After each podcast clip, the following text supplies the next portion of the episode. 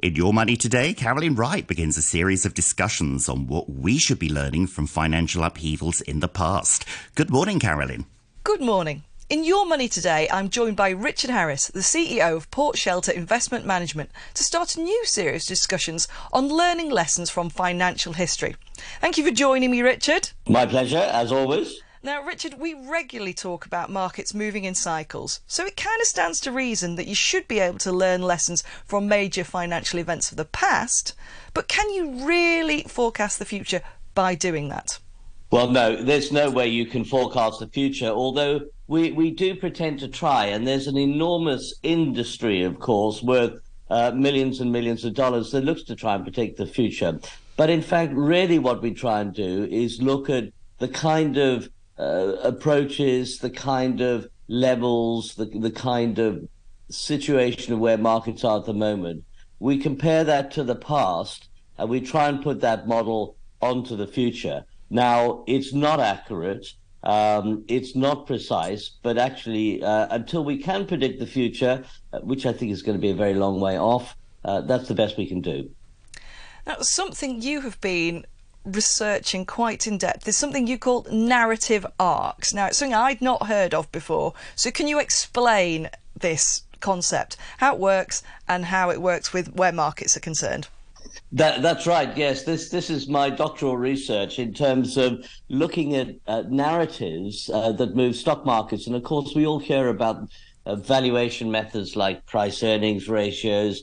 We hear about GDP and all these wonderful things, but at the end of the day, a lot of this is determined by what kind of stories people are telling in the markets about each other.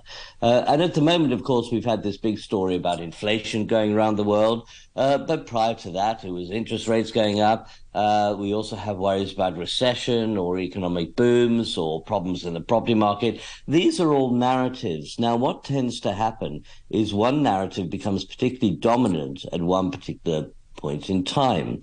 Uh, and that dominance is important because everybody tends to focus around it. All their thinking tends to uh, tends to be there. Um, but of course, the thing that really does affect markets are the dormant narratives, the narratives that are within the particular story that we're talking about. Um, but may rise to the surface if they become more important or people put more importance in them. So, for instance, interest rates are going up um, because we've got inflation. And sometimes interest rates is more important, sometimes inflation is more important. And at the moment, we've got a bit of a battle between interest rates going up, which is generally seen to be a bad thing, and markets going up, uh, which is rather unusual. And that's partly because at the moment, the feeling that we're going to have a soft landing in the stock market is actually coming through, is becoming a more powerful narrative arc than the worries about interest rates. So we have this flip flop between different stories. And one of the issues in the markets, of course, we tend to focus on one story at a time because we're not very intelligent, instead of maybe looking at how the balance goes between different stories.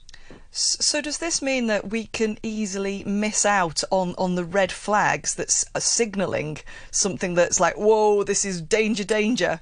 Well, that's exactly the point, you know, and very often um, some of the lessons that we've learned in the past, we forget. It may be that you've got a new generation of people coming into the market who don't really understand, don't have the experience that we had before. And you'd be surprised how little experience there is in financial markets compared to somewhere like law, you know, where experience is maybe more highly valued. Um, booms make people forget what happened in the past, you know, because if things are looking pretty good, people think, well, we can take more risk because it's never going to happen to us. Um, so we often don't see these things coming, you know, because you'll have a very positive narrative that drowns out some of the caution that we should have. Um, people think very much in the same way in that way when they look at similar narratives. Do you think that by nature, people involved in the markets tend to get a bit greedy? Oh, how could you possibly say such a thing? You know, greed and fear is really what makes things go round. Now, it is important to remember that, of course, people really want to make money.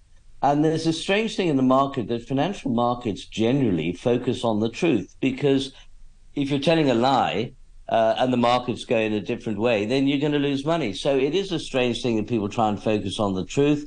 And that really led to all the academic theory in finance about how people should be optimizing their profit, making as much profit as possible, and making decisions based on that. But of course, we do know that people make decisions based on other things, um, necessarily in their own interests, or maybe in their interests and not the interests of other people. So markets do have this strange way of heading for the truth, but maybe not quite getting there, just moving around a little bit like a water skier on a boat, just dodging around the uh, uh, the wake of the boat. So that's really all the noise that comes in with all of this is really what um, does throw us off the scent sometimes. Now, what you're saying here is all very interesting because I feel like the biggest thing that I keep hearing about at the moment is potential for recession in, in the US, but it's not happening. No. So, so is this because we're missing the, the right part of the narrative here? Well, you know, bull markets die hard. And I think one of the issues at the moment is that uh, people have had it good for a long time. So they are generally optimistic. The other thing too is there's a lot of money around, a lot of money being created by the uh, all the money that was, uh, should we say, printed during COVID. But that only goes back, uh, you know, you could go back another 10 years or so with more and more money being printed for various reasons.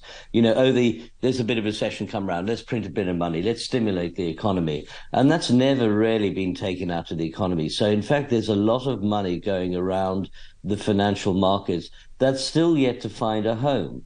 Um, of course, the danger with that is they all start investing in things which have less and less of a return, and all of a sudden somebody wakes up on um, uh, what is it, a Wednesday afternoon or something, and says, "Holy smoke, things don't look as good as they used to," and uh, everybody goes for the door at the same time. That hasn't happened recently. I think because there's a lot of money still around, and actually there's a lot of money still, a lot of people still doing quite well we hear a lot of doom and gloom in, in the newspapers, quite a few people are on fixed incomes, they're on pensions, they've got lots of savings, they've got money in the bank because of all the money that's been created. So we are in a situation where there's plenty of money still chasing around, and I think that's really delayed any onset of a real recession. And I think, like you say, the the focus tends to be on the positive in many ways that these these people are like, well, I'm, I'm still doing okay, so why should we be worrying about about this impending doom that we keep being told about? Well, you have to generally be an optimist to be an investor, you know, because you're putting you're taking your money out of say safe cash or relatively safe cash into something that has a probability of risk. So unless you're going to be more half full than half empty, you're probably not going to be an investor. So let's finish things for today here with that as a little bit of a very, very brief intro into how these uh, narrative arcs work. But I would love to continue next week by starting a look at a few specific examples from history. One that's been brought up multiple times recently the 2008 subprime crisis seems a good place to start.